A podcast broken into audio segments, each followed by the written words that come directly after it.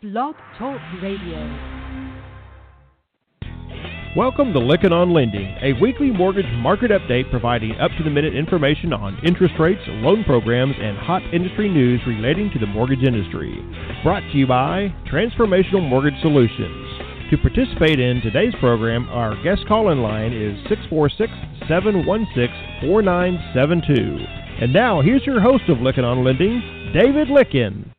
Good to have you with us, everybody. It is Monday, January 23rd, 2017. I am bringing this message to you, or this podcast from you, from the Alaska Airlines Flight Club here in the Seattle Tacoma Airport. So we do these all over the place. So I rented a conference room here. I apologize for the echoey sound that's in this room, but it is what it is. But it's good to have you join us. Again, this podcast is created by mortgage professionals it is for mortgage professionals, and we're the proud recipient of the Innovation Award from Progress in Lending. Appreciate our hot our sponsors. We're going to get to them in just a minute, but I'm really looking forward to the hot topics segment where I did an interview, a pre-recorded interview with Bill Cosgrove. He and I are, are both, and Alice are all flying to the Independent Mortgage Banking Conference in Palm Springs. looking forward to, to get some nice weather, although it's a little bit on the chilly side there for Palm Springs, unseasonable chilly. But for those of you that are going to be there, come on into the session on Wednesday at 1:15. Alice and I and Aaron D. and Bill Cosgrove are presenting about operational efficiencies, and it'll be a great session. Getting a lot of people showing up for that session. We have several registered that are clients and people wanting to become clients that are just going to be showing up for that session to hear what we have to say. A lot to talk about. I'm saying this more and more throughout 2017. You'll be known more for your process, the processes, than your products or your pricing. So you better focus on your processes. That's what we're going to be talking about. We're, going to be doing some hot topic segments on that later on. But anyway, Bill Cosgrove will be on the uh, hot topic segment today, and uh, looking forward. And we're talking about if, if this would be a great podcast for you to play to anyone who's thinking about getting into mortgage lending, or is thinking about should I go from being an LO to owning my mortgage company. We Bill does a great job. Again, this is pre-recorded, so I know what he's saying, uh, what he's going to be saying. It does a great job of really uh, providing a lot of great content for someone thinking about making the journey or going into that. So, Bill Cosgrove in the Hot Topic segment. Be sure to stay tuned all the way through four. Okay, Arch MI for those of you who are looking for an innovative new program. Again, we're going to be getting uh, some folks on with Arch MI. The merger is kind of heading the final stages with the United Guaranty uh, merger with Arch MI, and a lot going on. A lot of people moving around. Some people being laid off, but overall, it's going very well. We're pleased that they're going to continue to be a sponsor of the radio program. Remember, United Guaranty used to be their sponsor. And now, uh, Arch MI took over for their position, and they acquired our old sponsor. So it's like we have them all back in the one house. So anyway, looking forward to it. But they have the innovative RateStar program. Encourage you to check that out. Also, Motivity Solutions providing real-time reporting and dashboard scorecards. Very important part of what should be a important part of every company's you know, man, way they manage their business. I don't know how people do it without it. Then Velma, we're very glad to have them as a sponsor and uh, most efficient way to do email marketing. It's a great platform, and we'll talk more about that later. Simplifile, a real-time electronic communication exchange, and uh, that uh, that we're so pleased with our partnership with them. They do a good job getting the word out about our radio program and working with them. And we've turned a number of clients onto them, and every one of them come back and say, "That is the best referral, Dave." We're really pleased with the relationship. Also, the Mortgage Collaborative, Power of the Network. We're proud members of that, and uh, very pleased with what John Robbins, David Kittle, uh, Gary Acosta, Jim Parks, and the whole team there are doing at the Mortgage Collaborative. D&H, moving your world forward through technology. They have been around in business for 140 years, 5,500 employees, and eight uh, with 8,000 clients in 70 countries. Pretty impressive what they do. Should check out their all-in-one LOS platform as well as their what their answer is to the mobile solution. It's a mobile-ready app that works seamlessly with all of their LOS products. Very powerful and very effective. Check them out at dh.com or call them at 1 800 815 5592. Great group of people, and not only that, some excellent technology. And um, the best part is they're solid, well, uh, solid financially, and been around for, like I said, 140 years. So can't go wrong with that. All right, couple MBA conferences. Oh, we've already talked about the Independent Mortgage Bankers Conference that we're at this week, all flying us into the La Quinta in Palm Springs and uh, gathering together. Going to be talking about a host of topics, all of which are related to the independent mortgage banker. Hope to see you there. If you're there, look us up. Look forward to seeing you again. We're doing the Wednesday session at 1:15. Then also February 1st, the Austin Mortgage Bankers Lunch. Oh, wait a minute, I keep skipping over the. Um, it's the uh, January 30th. Uh, TMB Secondary Marketing Conference, and that conference is going to be held in Austin and I'm the morning or the opening keynote speaker for that conference. And if you're going to be there, we're talking about some economic updates. Uh, I got a lot of collected a lot of that data through this program, and they got some newest, latest up numbers. Um, from the MBA. So we'll be we're giving those, and also then what should you be thinking about as we move into 2017? Hint: I will be talking about process. It's going to be my new theme, and uh, throughout this year. Then on February 1st, I'm the keynote speaker at the Austin Mortgage Bankers Luncheon at the Austin Country Club. If you're there, loved if in the area, love, can make it by. I'd love to talk to you and see you. Be working and talking about goal setting at that conference or at that luncheon and meeting. Then February 14th through the 17th, the National Mortgage Servicing Conference that the MBA is putting on. That is up at the Gaylord Texan in the Grapevine area of Dallas area. Then February 22nd through the 23rd, the MBA's Mergers and Acquisition Workshop, two days sponsorship. Chuck Klein and is going to be speaking. My good friend Chuck Klein, Andy Schell's partner, and uh, just a solid amount of content going on there. And I'm moderating the second day session, and where it's you know there's just a, some of the top 18 players are talking on the panel on that one. I'm really looking forward to moderating that. Sitting there taking as many notes as I will be asking questions as the moderator. Then March 1st through the 1st, we have the Mortgage Collaborative Winter Conference. That's in Scottsdale. Looking forward to seeing all of our friends there. For more information about conferences, check them out at the MBA conference as an education. And while you're there, sign up for the Mortgage Action Alliance. Let's go over to Joe Farr. Joe, good to have you on the podcast. Morning, Dave. And uh, I haven't had a chance to look at the markets. What's going on today? Well, I, I think this is mostly Trump related. Uh, we're yeah, up nicely right. today, and um, uh, it was interesting to read over the weekend how people have developed uh, their their computer based trading to to read tweets and respond immediately to what effect the tr- tweets might have on the on the market. So uh, today, as as uh, speeches were being made or or uh, comments were being made and executive action was being signed, the the market didn't seem to like much the message, which was a very um, uh, questionable message about uh, global trade. Uh, the first couple executive orders that he's uh, announced today had to do with both uh, the TP, the TPP, the Trans-Pacific Partnership, and NAFTA, and, and plans to one get out of TPP and yeah. to renegotiate NAFTA. And yeah, it's got to raise questions with global uh, businesses as to what impact that might have on on their tradability. And and uh, you know, it's surprising we're we're up uh, 12 30 seconds uh, on MBS, which seems like a bit yeah. more of a reaction what the stock market's doing. The stock market Dow's only down 50 points, so. Uh, you would have thought with one being up with MBS being up as much as it is, the stocks would be off a little bit more, but uh, but they're not. So, um, yeah, and uh, I guess we're in for that for a long period of time, right? As yeah. as uh, as the market reacts to whatever he might say.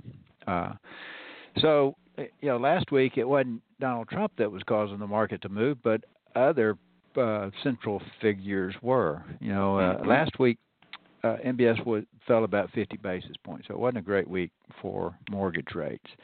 You know, it started out pretty well.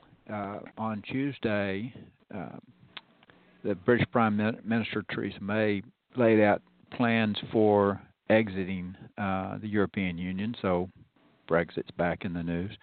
Right. And in her plan, she uh, declared that their effort would be to um, not be part of the uh, single market and and as a result of that, I think businesses have concerns about what might happen in the negotiation of trade agreements between Great Britain and the European Union and, and others as it relates to uh, to trade, and uh, that sent a little concern through the markets, and MBS improved as a result of the uncertainty. Most of that, in fact, all of that benefit was then reversed and then some as a um, as Wednesday and Thursday came along, and Fed speakers started uh, being in the in the mark in the news. On Wednesday, to start off, uh, uh, Fed President uh, Kaplan from the Dallas region made comments about uh, about the balance sheet. You know, we've talked about the concern I have, and I think others have, as it relates to when that becomes the focus of Fed policy. It's been a while since um, uh, that has had much of an influence on the market, but I believe on on Wednesday, as uh, uh, Kaplan made comments that it might be time to start thinking about reducing the balance sheet. Uh, that was hmm. concerning for MBS, and MBS Yeah. fell on his news. Uh, later in the day, Fed Chairman Yellen, our chair at Yellen, uh, made comments that uh, indicated maybe a faster ramp up in the Fed funds rate than what the market had previously expected. So that was not good for uh, mortgage rates, MBS prices. And then on Thursday, Fed Chair Yellen made a similar comment about the balance sheet. And so, you know, with with both those guys, both she and and Kaplan making comments about the balance sheet, it it is something that I think that we're going to start hearing more of as we uh, get into the next few meetings. Uh, none of which is good for bonds, none of which No. is good for mortgage rates. Um, a- and so for the week, uh, MBS prices fell about 50 basis points, and so you know mortgage rates were up, you know, six eight basis points. Then uh, then this week we don't have, well, who knows who's going to be saying what anymore as it relates to what might move the market. But from economic perspective, the uh, week starts out tomorrow with existing home sales. A small drop is expected. Uh, then on uh, Thursday, new home sales comes out, and they're expected to be about the same as November. These are December measures. Uh, first quarter, first look at fourth quarter GDP comes out on Friday, and uh, then durable orders and consumer sentiments also on Friday. So, yeah, a few pretty significant events uh, on the calendar for this week. Yeah, no kidding. So, and this I think is going to have more volatility. If you let's go back and listen to that podcast that, uh, and telling this all our listeners, uh, that of Les Parker's that he gave at the beginning of the year, it talks about a lot, going to be a lot of volatility, and in that volatility, there's both opportunity and risk, and so we got to have services like MBS Quoteline to be able to manage this, or you guys going to be just in trouble. So it's so affordable, Joe. What is the what is the cost for at this point? It's just ridiculously low That's for the amount of data. Forty four ninety five a month on a simple month to month basis. Whoa, are you serious? All that information for that price? What a value! Really serious. How can I mean? You could make that back. You could pay for the whole year just in one market move.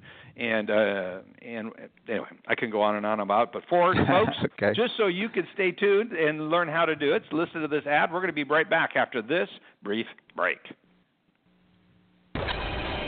Looking for that competitive edge? MBS Quoteline delivers live market coverage for originators. Get up to the minute mortgage market news and analysis as events occur. Get MBS prices as trades happen. Straight to your computer, email, cell phone, or PDA. Know in advance when your investors will reprice. Make better lock float decisions and increase your income. Be the expert your clients expect and know what's moving interest rates right now, tomorrow, and beyond. MBS Quoteline, delivering live market coverage for originators. Learn more about MBS Quoteline today at mbsquoteline.com. mbsquoteline.com. 646-716-4972. The Lykken on Lending Show is back. Here is your host, David Lykken. Good to have you with us, everybody, and it's good to have Paul Muolo back. He took the week off last week, you know, out there doing uh doing his. I didn't take the week off. I just took Monday off, and as most well, that's right. You took Monday. off. Well, you know what? You know, Martin Luther King Day, my friend. Yeah, I know it's good that you honor him. As, as you know, many of us have to, the rest of us have to do it. But I'm glad you did that. Have tremendous respect for that leader. But speaking of a leader, you are one, and you bring us many good headlines. Unfortunately, I'm sitting here at the Seattle Tacoma Airport, dialed in. I don't have. Can't look at all my. I don't have all my Ah. screens to look at, so you have to walk us through. I'm real interested to hear what's in the headlines, and especially with some of the Trump tweets and how that's impacting and what's going on. You must be picking up a lot of news. What's what Ah. all this could mean. well, uh, you know, the big story last week was the uh, FHA Right. MIP cut being scuttled. We'd we'd gotten wind of that early and, and had some um, alerts and, and reports on our website about that. But uh, you know, it's funny, uh, and that's not one of the stories today. We'll probably be doing another follow up tomorrow. You know, a lot of people are like, you know, oh, you know, we think we, you know, we, you know, we're sorry, but it's not going to make a huge difference in the market. But, and then there's also a school of thought that says uh, they might yet roll it back depending on, you know, their study of it and whatever. So you know, it may not be a a, um, a dead story yet. So let's see what happens. So stay tuned Um, to that one. That's going to be yeah, fluid. stay huh? tuned. We'll see. We'll see.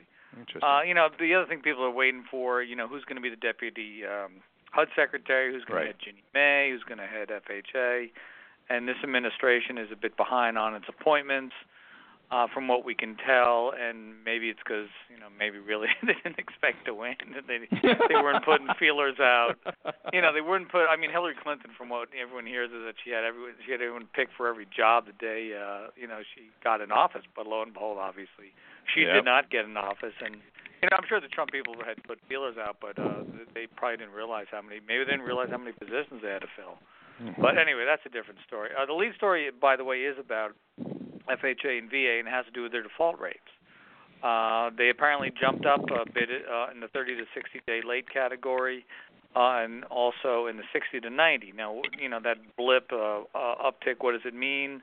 Uh, you know, we'll see. Could be seasonal. Could be this. Could be that. Uh, it takes a little while, but you know, let's face it. Ginnie Mae is a huge program now. They got 1.64 trillion dollars in outstanding, and non-banks uh, have a huge market share, unlike you know five, six, seven, eight years ago. So we'll see. Uh, number two story, uh, you know, Fannie and Freddie uh, earnings preview. Uh, interesting. They had a phenomenal quarter in MBS issuance, and lo and behold, uh, once the election happened in mid-November, rates started ticking up big time. And the big news on that is uh, when rates tick up, it usually means Fannie and Freddie do not will not take large hits to their hedging instruments, the derivatives, which means their earnings should be better. And you couple that with a strong MBS issuance, and they're to have they should have a pretty good fourth quarter, and that's that could be combined five billion, five point five billion uh, in earnings for the fourth quarter, and all that money goes to the uh, the new White House and uh, you know their Treasury Department, and they could figure out what they're going to do with it. Uh, Mhm. those dividend payments usually don't come till later, I believe, in the in the first quarter. Uh, and the other stories everyone in the industry knows: Fannie and Freddie run out of capital. The capital buffer goes away in 2018, and we'll see what kind of progress is made on GSE reform. Uh, Deephaven, uh, they're one of the larger non-prime, non-QM lenders. We talked to Matt Nichols there briefly late last week, and he told us uh, they bought 550 million dollars in non-prime, non-QM loans. He's expecting a good year. He didn't really want to tell us too much on what kind of year he he expects for 17, but he's expecting a good year. Uh, so that's on the website as well.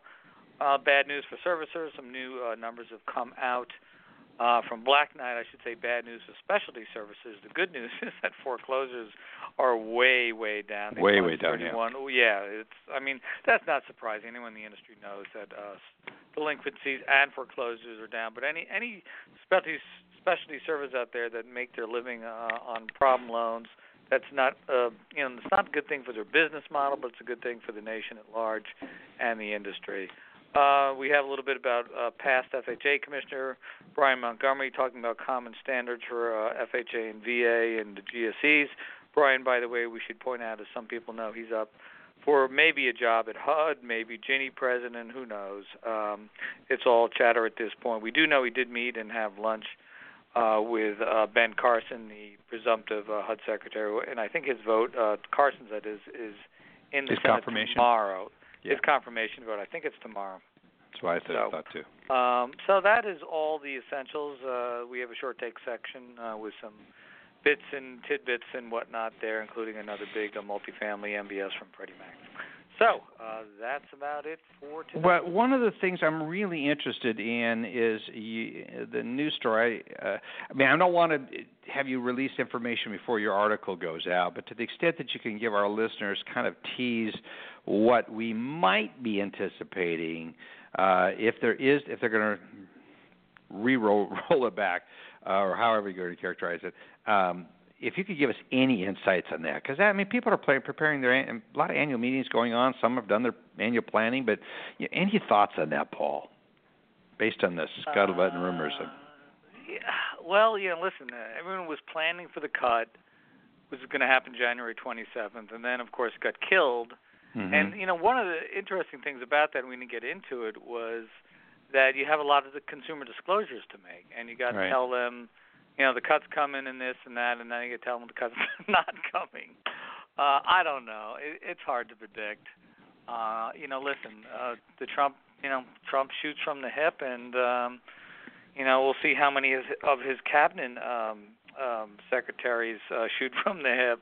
It's you know, you can't predict this administration. If You anything cannot. we've already learned, you know, uh, you can't. Um, it's you know, uh, it's it's the Wild West. so Yeah.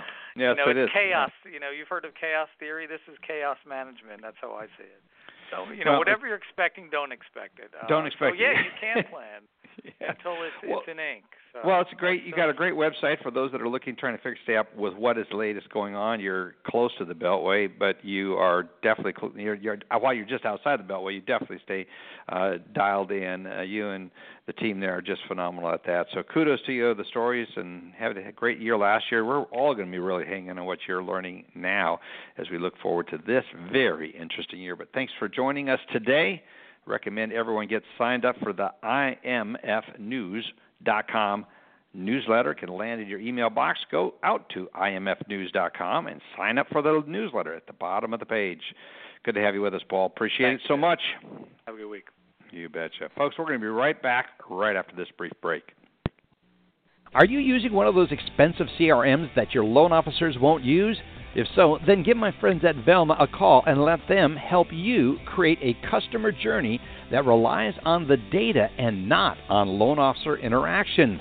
I encourage you to consider working with Velma to create a truly automated marketing experience for your organization. Velma makes marketing automation easy. Schedule a demo today at velma.com, V E L M Simplifile has technology that gives you the ability to collaborate with settlement agents via real time chat and messaging, allowing you to track changes, send, receive, and validate documents, as well as obtain status updates and deal with issues as they arise. All of this in a real time electronic communication exchange. And best of all, you have a complete audit trail of all communications. To learn more, go to simplifile.com or call our good friend Nancy Alley at 1 800 460 5657. You know what? Alice is traveling. I talked to her. She was going to try to join in, but she said, "You know, as much traveling as I do, you think I'd be able to coordinate these uh, these layovers to work with the radio program, but she couldn't. She also was going to try to record a segment. She's just left the Minneapolis airport, flew out. She's meeting me again in Palm Springs, uh, trying to get some updates, especially with the latest uh, on the HUD. And so she said she will be commenting on it. She's doing some research. I thought it'd be interesting to share with you the my meeting that I had and. Um, with Ben Carson that I met when I met with him. We were both going on Fox at different times. I've mentioned on the radio before, uh, and also for those of you that follow me on Facebook. If you don't, you want to send me an invitation. David Lykken, David Lykken, L Y K K E N. Most of you know that. You should listen to the program uh, on Facebook, and uh, you could look at some of the comments on it. Um, I've got some phone calls into them. They've got some phone calls into me. No, I there's no consideration for any positions there. I wouldn't. I'm not interested. I love what I do as a consultant, but we're going to definitely have the opportunity to be uh, having word in or having conversation, more dialogue. Again, we've had dialogue because of the radio program, the content of the radio program, and the reach of the radio program. We do have a lot of contact within HUD, and uh, we're going to continue to do so and uh, continue to reach in and hoping our relationship that I established in the green room there at Fox will give us access to the HUD secretary himself.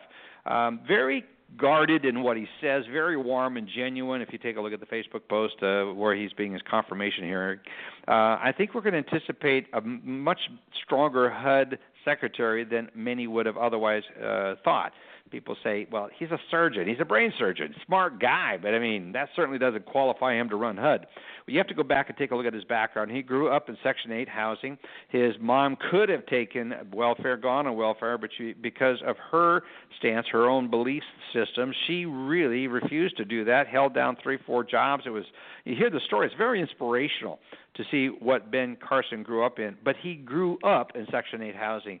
He was, I mean, uh, you just got to go listen to that story. Google it, Ben Carson's story uh, and his testimony. It's, it's all over the internet out there, and it's very touching. And I think that's what you're going to see. A very warm person who cares about it, very intelligent, and I suspect he knows a little bit more about the inner workings um, of what's going on in HUD than a lot of people might otherwise think because he grew up in Section 8 housing. So, with all that, I'm anticipating and uh, very excited about him as the HUD secretary. And I believe the policies will be well thought out, and he definitely is surrounding himself with good counsel. He's reached out to Brian, he's reached out to others, and um, we definitely will look for the opportunity to be sharing things with him and our thoughts as we continue to uh, do what we love doing, and that's consulting to the industry. And I'm never going to change that. I just love what we're doing. But uh, just some insights into that. He, uh, I anticipate that we could see that roll back, as Paul's alluded to, um, and we're going to get some more insights into it. I've got calls into his office, and I'll, I'm sure he'll be very guarded, especially knows when I'm being on the Fox as I am, as well as having the radio program. He'll be somewhat guarded, but hopefully we'll get a chance to get him on and talk specifically about his plan. So that's what we're going to be planning as we move forward. Uh, I'm very excited to. Um, Alice is traveling, so we're not going to be there, but we're going to be doing the presentation with Alice. Uh, and I encourage you, if you're at the conference, to swing by our session. We're going to take another ad break. We've got the Profit Doctor on. We've got Sam Garcia. We're going to actually go to Sam after the ad break, and then we will be back with uh, in just a few moments with uh, Sam Garcia. be right back after this break. If you have questions about mortgage regulations, Indecomm Mortgage U has free answers. If you need ideas about how to reinvent your organization, Indecomm Mortgage U will share great ideas. When you need help at any step of the loan process, give us a call or send an email. The Indecomm team of experts have been helping mortgage players from origination through servicing for over 30 years. Your success is our focus. Whether it's a quick question or long term support, portfolio, conventional, or government lending, it's a competitive market. So let Indecomm Mortgage U give you the edge. The Mortgage Collaborative was founded by former chairman of the MBA, John Robbins and David Kittle, and leaders at the forefront of the diversity movement in the real estate industry, Jim Park and Gary Acosta. The Mortgage Collaborative is the nation's only independent cooperative. The collaborative provides its members the opportunity to meet and form meaningful relationships with top mortgage professionals and leaders in our industry. In a relationship driven business such as ours, often who you know is as important as what you know. To learn more, go to mortgagecollaborative.com or call Rich Swerbinsky at 440-552-0691. The power of the network. Good to have you back, everybody. We've got Sam Garcia on the phone. So, Sam, give us a rundown on some of the things you're looking at. It's just always interested in getting your take on uh, the tweet. The some would say the tweet monster, the tweet guy. So, what the reaction to the markets and what you got for us today? Hey, well, um, I heard you talking with, with Paul about Ginnie, and uh, we interviewed uh, I interviewed Ginnie, uh, President, outgoing President Ted yeah. Tozer last week, and that story will be published later today. But he had some pretty interesting insight. You know, this is a guy that worked at National City uh, at the height of the financial crisis, so he saw what was going down before that company had to be taken over. Um, while he was there, um, then Federal Housing Commissioner uh, David Stevens, who now, of course, serves as CEO of MBA, called him to say he was on the list, on everybody's list to run uh, Ginnie. Uh, and so, you know, of course, he got that. And it was interesting uh, that he was chosen because he's not really a political person, he says. So, uh, anyway, we'll have that full story. It's very interesting. He's got an interesting background. Um, the Mortgage Bankers uh, Association put out its forecast, and basically, the, what we, uh, you know, what's changed is that its first quarter refinance projection was cut to 132 billion from 140 billion expected um, last in last month's outlook, um, and that had the effect of lowering uh, overall uh, outlook for all, you know, purchase and financing uh, for this year to 1.563 trillion from 1.571 trillion expected last month. So, of course, I'm, you know, I'm sure everybody expects lower refinances as rates continue to climb, though, of course, they've been kind of improving lately, so we'll see where that goes.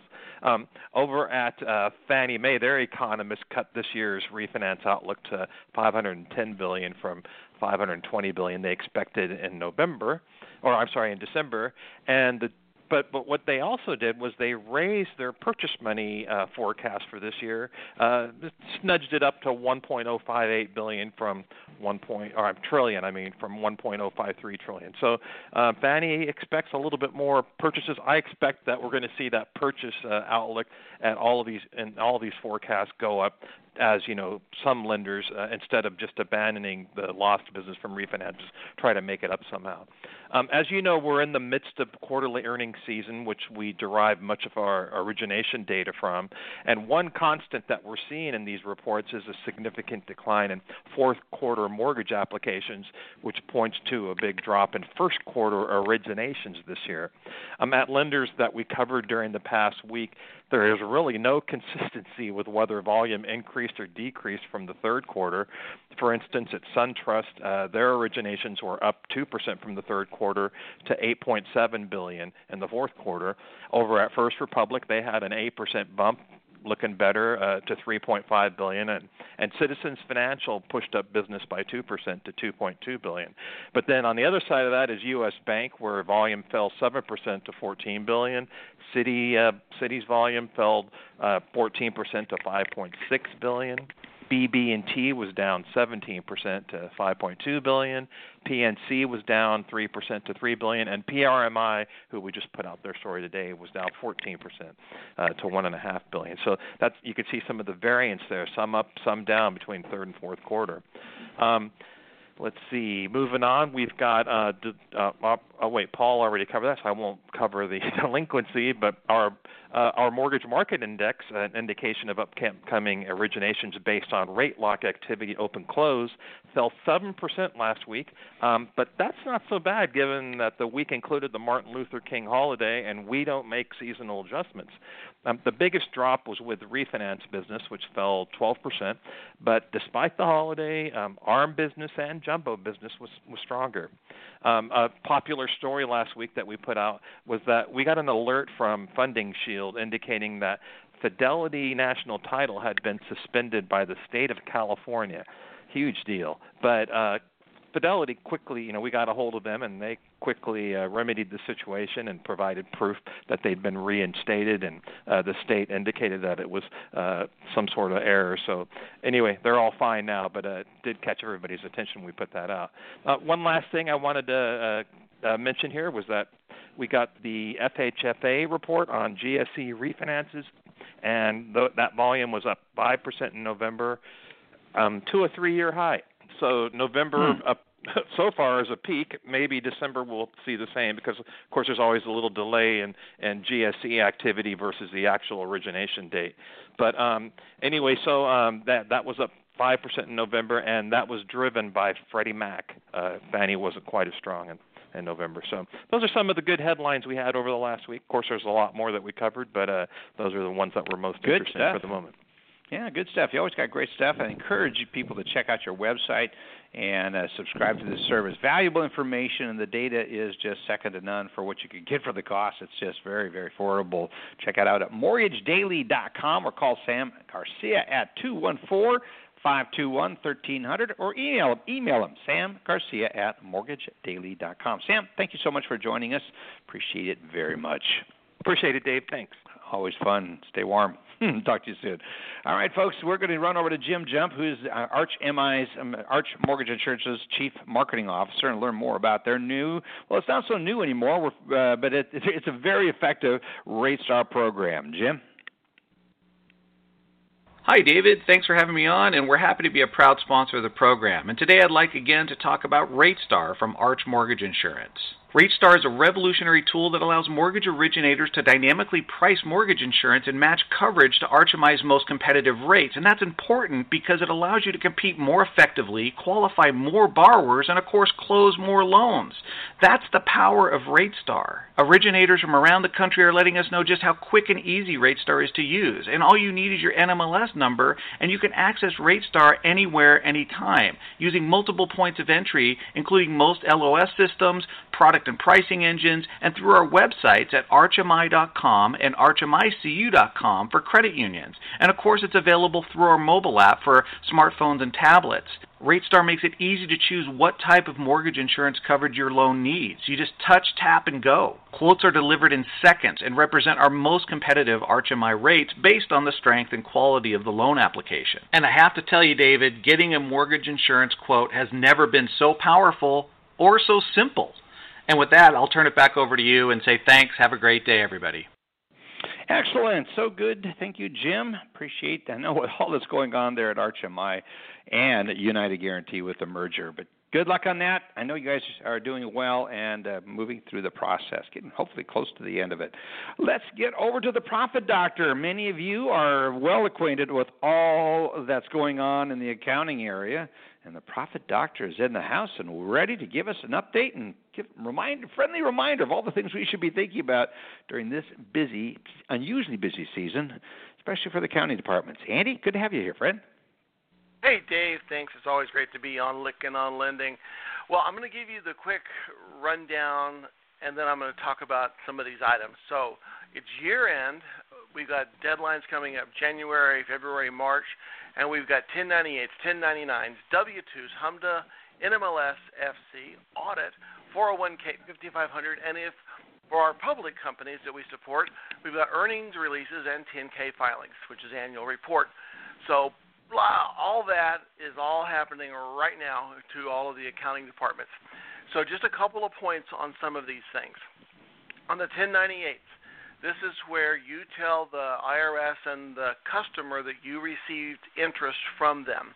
And we receive interest from customers when a loan's closed and they pay purchase interest. We also received interest from a customer when they make their first payment to us. So even if we're servicing released everything, you still have 1098s to do. Now there's a minimum amount of 600 or more, but for the most part, that's pretty much any loan. And the other thing of this is that customers are going to be calling to ask you, hey, how much how much interest did I pay? So it's it's always good to send 1098s out, mortgage statements out for all of the customers. And so one interesting point about this for all of our loans that closed in December, we've got a 1098 that's due on the interest collected at closing. Let's say they make a first payment. Well, the interest in the first payment isn't going to be reported until the 2017 1098s are produced next January 2018. So this is a complicated process to track and just make sure we're on on top of all the details. One quick important update on 1098s. There's new fields that are required as of 1116 for the 1098, and that includes the loan balance. We've heard several people talk about how their 1098 vendors were not prepared for the change. If Alice were on the call, she would be uh, chiming in here because the fact that these vendors don't prepare for changes that are known years in advance is a bit mind numbing. But we're dealing right now with vendors who were not prepared for the update. Amazing. Uh, same thing on 10 so same same same thing. 1098s. Those are people we pay money to, six hundred dollars or more. All the vendors that are not corporations have to be paid. We also have HMDA coming up. So a quick point about HMDA, David, and I'm going to keep this short. On HMDA, that's where we, report our LAR, our loan application register. And as a as an example, uh, in Encompass, there are eight fields that track borrower and co-borrower race. And on the HMDA, you have to submit the race information, but you can only have one field. So the export from Encompass comes out with eight fields. The HMDA report and the HMDA testing software all only has one field. So you you've got to make the data work, but you've got to run if-then statements. So there's coding that has to be done to make the whole thing work. And our team is actually busy right now helping people get their HMDA data ready. So all that's happening right now, and then W2 is coming out, and then we got our audit.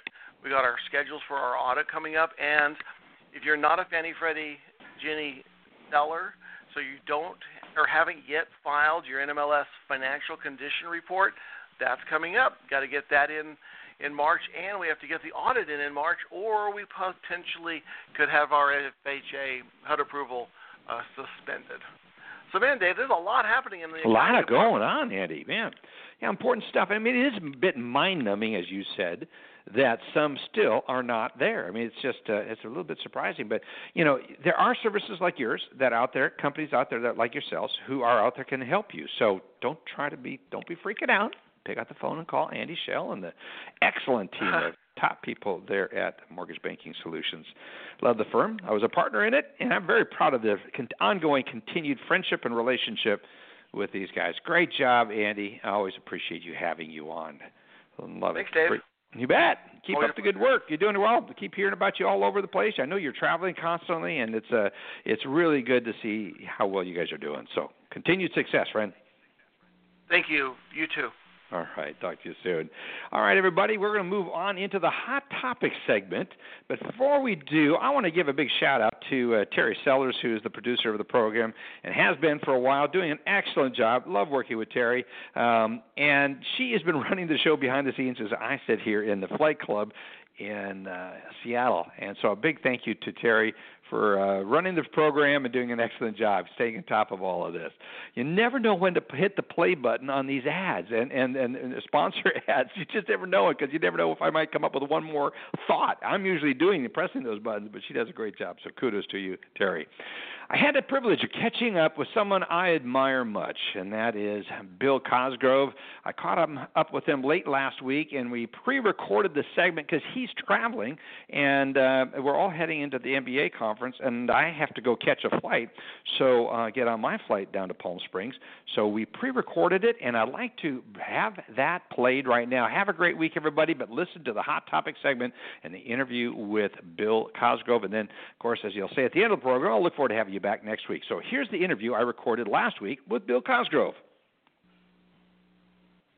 Folks, I'm really excited to have Bill Cosgrove, the president, CEO, founder, owner of Union Home Mortgage, with us on the call.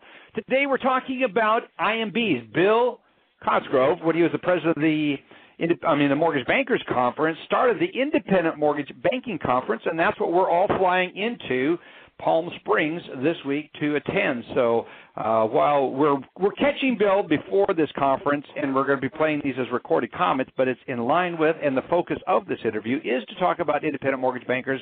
And I can't think of a better example than Bill Cosgrove. So, Bill, welcome to the program again, my friend. Thank you, David. Thanks for having me. I appreciate it. I'm, I'm happy to be here. Always fun to have you on the program and, and inspirational for, and you're a tremendous leader for the industry. You were past president of the MBA. You have so many, you've done so much for the industry. And uh, I'm hoping your comments today, Bill, will be able to inspire those considering getting in the industry, as well as those that are growing and wanting to open their own company and the journey you've had. So let's get into that. So, what drew you to mortgage lending? Did you wake up one day and you'd been doing something else and it came as epiphany, or did it really come at a younger age that you said, no, mortgage banking is a career I think I really want to select and pursue? Well, actually, David, it's it's a great question. So it takes me back. Um, to uh, the story would start about 1994, or I'm sorry, 1984. Um, I actually came through the, the the front door of the mortgage business through real estate. So I had my real estate license. Okay. Believe it or not, when I was 20, 22, 21 to 22 years old, uh, I had my real estate license and uh, I started out back in those days with one of those gold jackets uh, it, it's Century 21. Century 21, yeah. And you've got to, you know, many many of your listeners may not uh, remember that those days and those uh, those gold jackets, but uh, I had one of those gold jackets, and I came in the business through real estate. Uh, and and back in those days, uh, everything was done by hand. The good, what was then called the good faith estimate application, everything was handwritten um, the uh, Truth in Lending, believe it or not, was handwritten, uh, and we got them right. By the way, we got them right. We did the math right. We we got them right. Uh, so I actually came through um, the person that was getting a, a vast majority of the mortgage business, a mortgage banker, um, asked me to, uh, after getting to know me for a year or two, asked me to get to to try to mor- the mortgage side of the business. Okay. And uh, I told him no, and then I, I said yes, and uh, uh, as a as work, it's it's it's in a passion. It's been love ever since. So I came through the real estate industry to, to the mortgage industry. What was it that he said that said, you know what, I may want to make that? For you said first said no, but what made that shift? What was the the attraction? Was it the money? Was it the opportunity? What was it?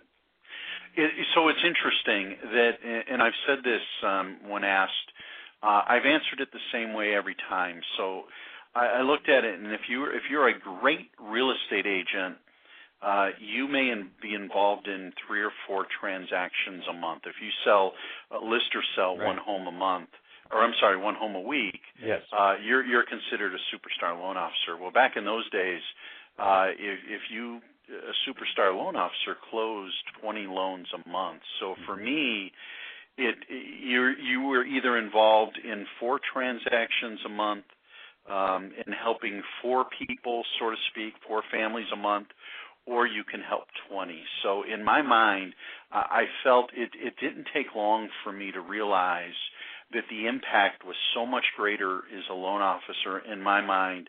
The responsibility of helping people through the financial aspect to purchase a home um, was was so much greater, and I just felt the personal reward worth working with so many people um, was just so much greater. So the impact and and the feeling you had, and, and the feeling of of being part of something good and self worth. Uh, and the experience was just so deeper and, and richer, so to speak, from a from a personal standpoint, a professional standpoint, is a is back in those days as a loan officer um, versus a realtor, and that's nothing to, to disparage realtors right. in any way, shape, or oh, form. Yeah but for because they're they're our friends and we we've done great business with them for years. But for me personally, um, it it just when when that switch when I realized that about six months into being a loan officer. Uh, I really knew I found my, my passion for, for life, and so that, that that's to me was the distinction. You know, that's it's a great point. It, you can touch more lives and it is one of the more complicated aspects of a real estate transaction. So I applaud you for making. We're glad you made that transition. But let's talk a little bit then. So you you got in the mortgage business, uh, and then at some point, and, and if I remember your story correctly, we've talked about this before. You had the vision to want to own your own company. Is that correct?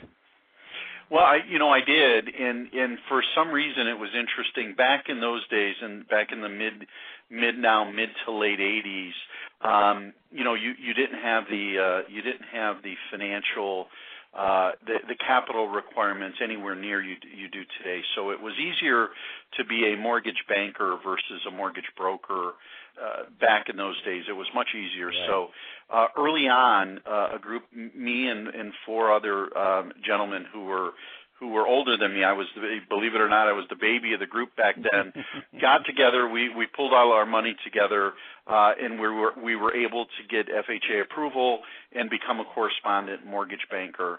Um, so from an early age, within three years of of being in the mortgage banking business, David, I found myself as a minority owner of a company. So uh, there was a there was a seven year period uh, before I came um, I came to make a switch to to Union Home that I was a, a minority owner of a startup independent mortgage banking company. For those seven years, uh, I got a, a Harvard, you know, uh, master's education on the business side of the business.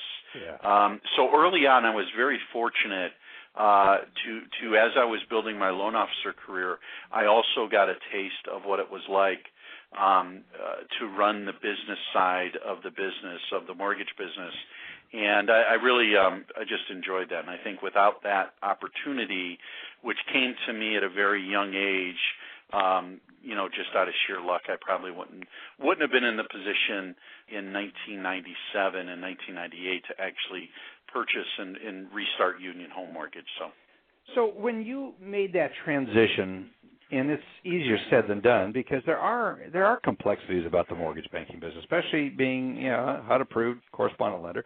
What were some of the challenges that you found you had to overcome? Were there any particular areas that come to mind? Going back to those old days. well, days? you know, back back in those days, you know, the the industry was much more bank dominated. Uh, today, it's it's more of a a level playing field. But back in those days, it, it was even more bank dominated.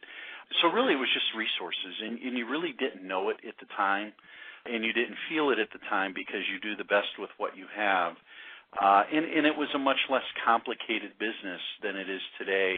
Right. Uh, but it was just, you know, it, it really was just putting really good people around you that were committed and as committed as you to the industry and as committed to our customers. That's a great point. Uh, that's it, and and just doing things the right way, uh, in taking care of customers in a in an even, uh, and fair manner, and and being responsible, and and and having responsible underwriting and lending uh, in, in, in being just an honest broker, uh, so to speak, to the realtor community uh, and the customers. So really just surrounding yourself uh, with with people that had the same level of passion as you did, um, you know, for the business. And um, and I think some people back then felt a little more comfortable in smaller type entities than the Right. larger. Right. Uh, and and so we were very attractive um, to to those folks at that point. That was really the start of of what we built today. So you have been very fortunate. Some would say lucky, but I don't believe luck. Luck. The definition of luck is preparation met with opportunity. And I think one of the things that you did, Bill, is or have a reputation of is attracting really good talent. I have the privilege of working with some of your people now, and I've talked to Al numerous times. Uh, and, and you have surrounded yourself with some really key people. And it sounds to me that's what you're saying is the key or one of the keys to the reason you have been successful throughout your journey. Is that right? It, is, David, and uh, and one of the things we we made um, for many years, we made it a point uh, to not take uh, dollars off the table. So in other words, we we continued slowly to reinvest uh, to reinvest our capital back into the company. Uh, we were able um, a few years back. Uh, we were able to get um, you know Fannie Mae and Freddie Mac approval uh, and Ginnie Mae approval, which was very important. Right. And as you continue to grow the balance sheet in a responsible way, um, and the company gets larger, and I tell people, you know, when you have a, a snowball in it as a kid and it's small and you roll the hell out of it, it's still small. uh, but when you when it, when it starts to get just when it starts to get uh, a, a little bit of size to it, and you still roll it uh, really fast, well, it, it starts to get larger faster. And I think that's what happened to us and a lot of other uh, independent mortgage bankers. But now you realize that that you really need uh, you need world class people in every area of the operation in underwriting. Uh, in in in processing, in compliance, in IT, as you mentioned, Al Blank, in senior management, in accounting, in secondary. Um, so you realize that that over time, and as your business grows and matures, you need top-notch, uh, world-class talent and people, um, So- and, and all over your all over your company. So here's the big question: easier said than done. How have you? What are the keys that if you were sitting down and talking to a small group of mortgage bankers that have just launched their business and are wanting to grow, what have been the keys for you to find the right people, the world class people that you're talking about? You know, I, you know, I, I think you, you, you know, first of all, you got to define your company culture. You got to define Yeah. what you believe in, and and David, this is this is what you coach and teach. Um, you, you know, no one's better at it in, in the in the mortgage banking business and, and, and than you are. Uh, this is, you know, this is really preaching to the choir. But you you've got to you've got to be able to clearly articulate and and then live your company culture.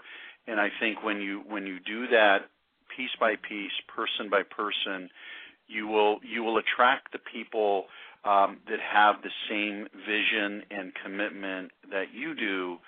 Um, and I think in the end of the day your as leaders of organizations um, your your whatever your true heart is and whatever your true soul is uh, will be seen uh, for what it is uh, by by the people that that you attract. And I think when you when you have that vision, um, and you you live every day as true to that vision as you can, um, and you work real hard, you will attract the people um, that that should be in your life. And it's so true, you know. And I think a big part I want to think of. I've got a lot of things going through my head is uh, that the part about vision, but the key component of vision is values, and that is something that is unique, I believe, to the CEO. And and and uh, how did you how did you articulate the values in and turn them into a well articulated vision? Is it something where did you journal a lot? Did it just come to you? How would you advise someone to identify that, or is it there already and people just need to call it out for what it is? Yeah. So you know, it's a great question. So the genesis for us uh, and this goes back about 12 years ago, is we started to build the company. Uh, we had uh, people here that felt really great about who we are, what we are, and, and it, it felt like a family. And a group of them walked into my office and said, "Bill, we're we're starting to grow the company, and we're we're hiring people that I'm not sure see the world, treat customers, treat each other." the way we do and we we want to grow the company. We're committed to doing that, but yet we don't want to lose the culture. So what I right. did, I went home. This is I went home over the weekend and I I put together what's a 10 point code of conduct and I said if somebody walked in the door uh on Monday and that was their first day on the job at Union Home Mortgage what what who we are how we treat each other first as partners.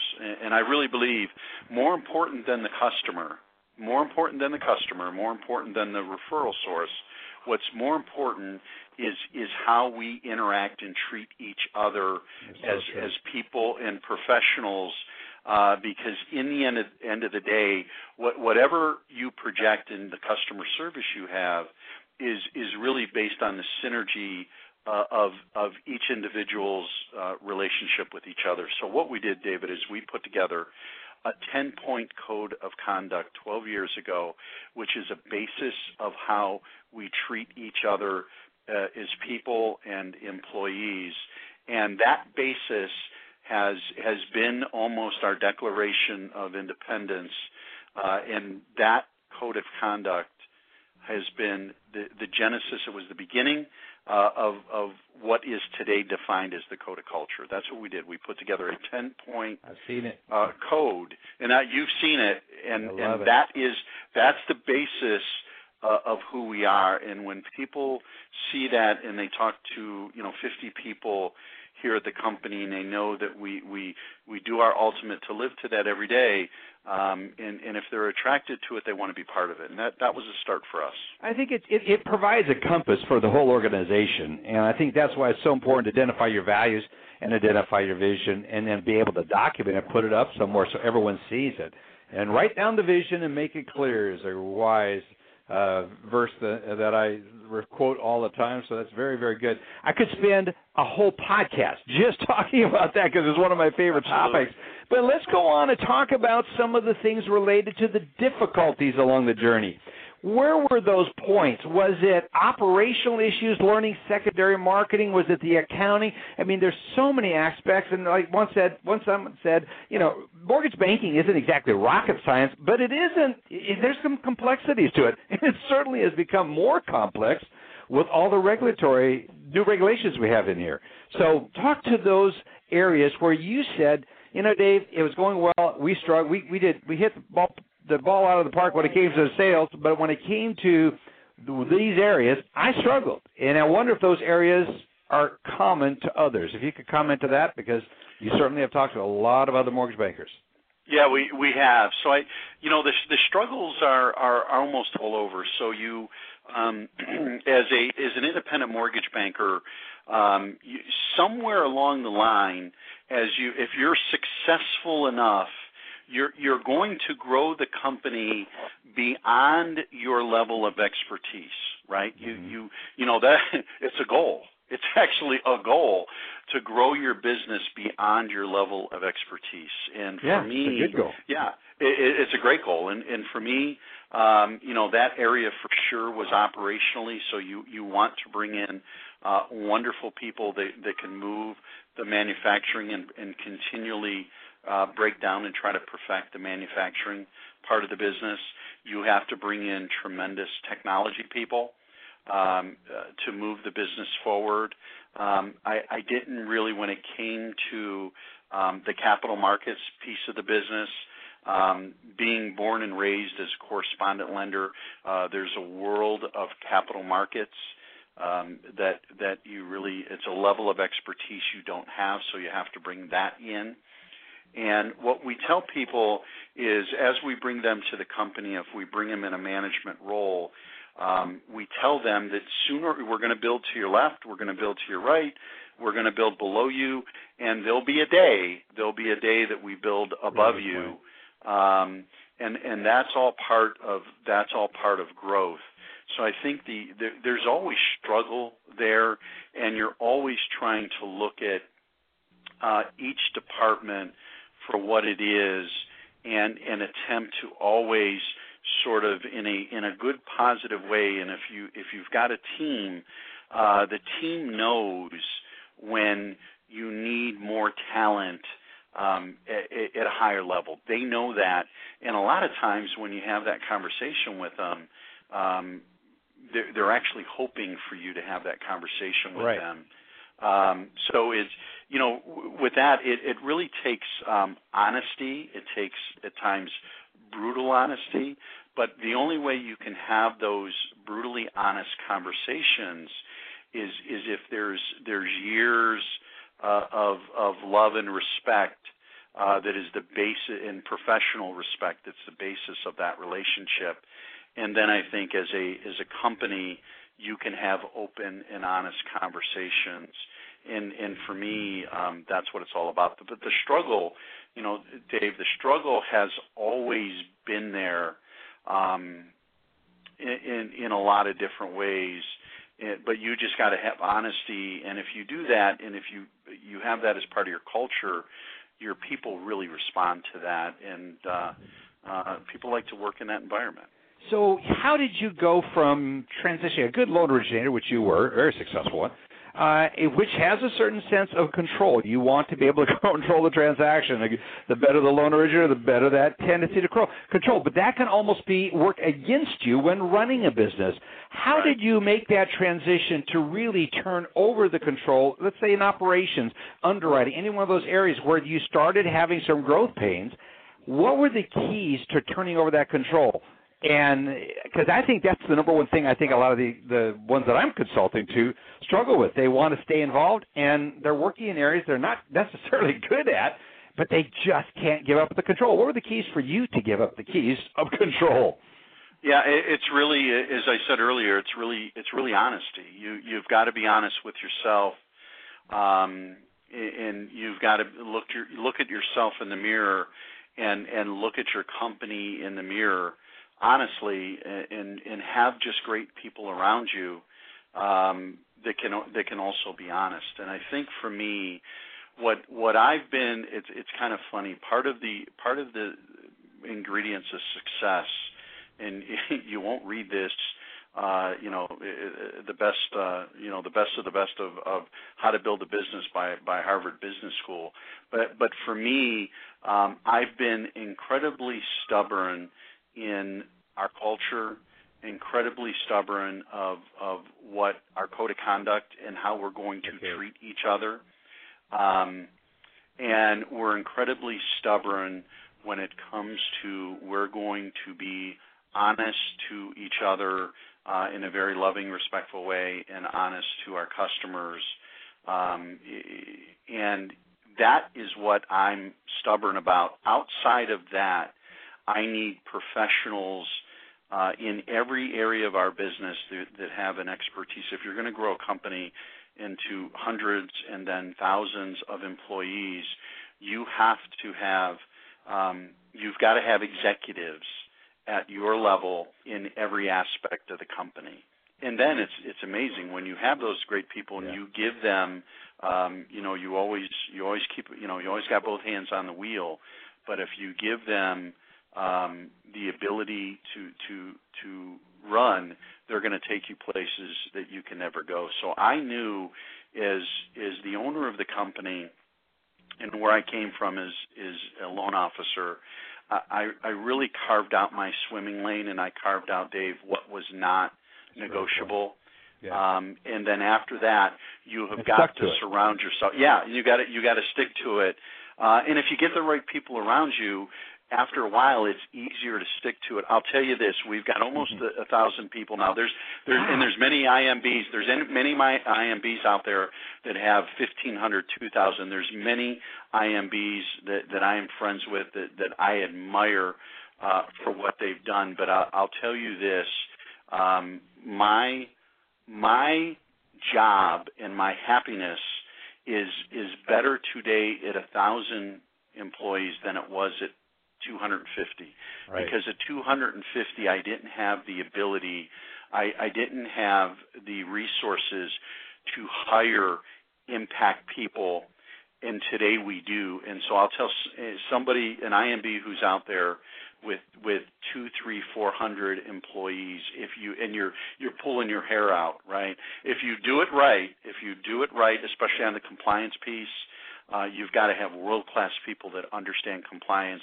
and it's got to be drilled into the culture of your company where it's respected um, it's got to be balanced but but it's got to also be respected but I will I will Yeah. tell you that my life today at a thousand employees is better than it was at 300. So I would tell anybody um, if you always at night you're thinking about, gosh, can I can I afford that salary? Can I afford that impact operational person?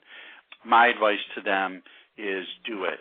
Do it today. Don't wait six months because if you if you wait, you're only you're only harming your business. That's a good point. Really good point. I wanted love to get into millennials. We actually had you do a podcast on that, and I'll have my producer put a link in the write up for this podcast uh, about that, what you did there. But I want to wrap it up with this. I mean, it, I can't believe how fast uh, the time goes. And uh, we'll be uh, by the time we play this, we'll be getting close to the end of the program. I think a lot of people are saying, "What is the outlook?" Bill, you've grown your business during a particularly robust time. I can hear someone saying if they're listening there, they'd want to hold up their hand and say, Bill, you built your business during some of the best times for this industry to grow an independent mortgage banker. I can refute some of that, but let's talk about the future for those that may think, is the future going to be as strong for independent mortgage bankers? And um, I, I want to get your response, and I'll give you my thoughts afterwards. I think we're at the same place, but give your thoughts. Yeah, so I, so I think you know, you know we all know you know we've been gosh we've been in the business 30 years so we've seen the cycles right and, and I think we're we're entering a cycle where I use the I use the musical chairs where I think when, the, when there there's more there, you know there's more rear ends than there are seats today. Yes, possibly yes, right? Right? Yep, right? Yep. so somebody's going to fall on the floor.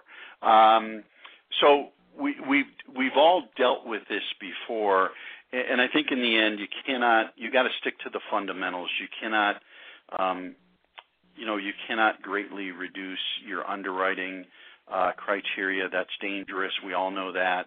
You got to stick to responsible lending. Um, uh, you got to have both hands on the wheels financially. Um, and, and the fundamentals, David, are, are the fundamentals. And, and I think if you if you stick to the fundamentals and and you do what's right, um, and you double down on your people, you know we cannot we can't affect um, where rates are going. We never could control that, uh, and we can't control how many homes are purchased in America. However, we I, I look at the one of the things I've loved about mortgage banking my whole career is I, you know I have a passion. The one thing I've I've played my whole life, and my dad took me out when I was 10 years old. Um, my score doesn't indicate it, but I've played golf my whole life, and the beauty is, you know, you pay attention to the people you play with, Yeah. and you may pick up some tips from the people you respect. Um, and if someone's a real good player, you watch a little closer. But at the end of the day, winning and losing on the golf course is really looking in the mirror and how well you perform that day. Yes. Um, so in the end, I look at it and say it's really a matter of, as a company, how well we performed uh, that day and did we get better. Um, and then from there, you just let the chips fall where they may when it comes to the marketplace. And I think in the end, if you take that approach, um, and and you you keep an eye on the people you respect and you learn from them, uh, and we've done that. There's just there's some great IMBs out there. There's some great banking executives. With my time in the MBA, I'm really you know more than anything my service to the MBA, which which really was an honor to do.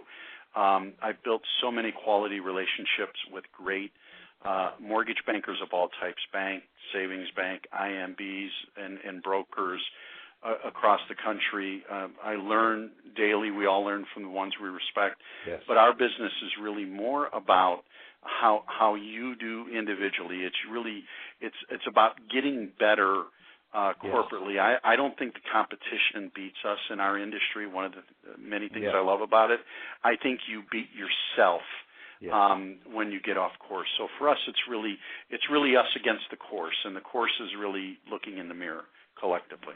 That's such good comments. Great comments. And I want to thank you so much for taking time out of your busy day to join us. I really appreciate uh, you as a leader in the industry, what you've built. I have so much respect for you personally and professionally, Bill. And I just thank you for taking some time to share your journey through this wonderful industry with uh, those that are a good number of people, an increasing number of people that are showing interest in their industry. And so, thank you so much, friend. Really appreciate it. Look forward to seeing you this afternoon uh, or this evening at the opening reception at the at the event. Looking forward to it. Thank you, David, and thanks for everything you do. Uh, you provide a tremendous service to our industry, and uh, we thank oh, you for thank it. You. Well, I enjoy it immensely. Love the industry, love the people even more. Thank you so much. Have a blessed time. Look forward to seeing you here this evening and throughout this conference. Come on out, everybody. Love to see you here at this at the Independent Mortgage Bankers Conference. If it's cold where you're at, it's nice and warm. Well, so Palm, I mean, it's Palm Springs warm, so it, uh, it we'd love to have you here and uh, even enjoy a round of golf with you if we could, and we'll get some lessons from Bill on the course. Thank you so much, everybody, for joining us. Look forward to having you. Have a great week, and look forward to having you back on the program next week. And we'll be back with another good interview next week. Thank you, everybody. This has been Lykken on Lending, a weekly mortgage market update with your host, David Lykken of Transformational Mortgage Solutions. Join us again next week, and thank you for listening.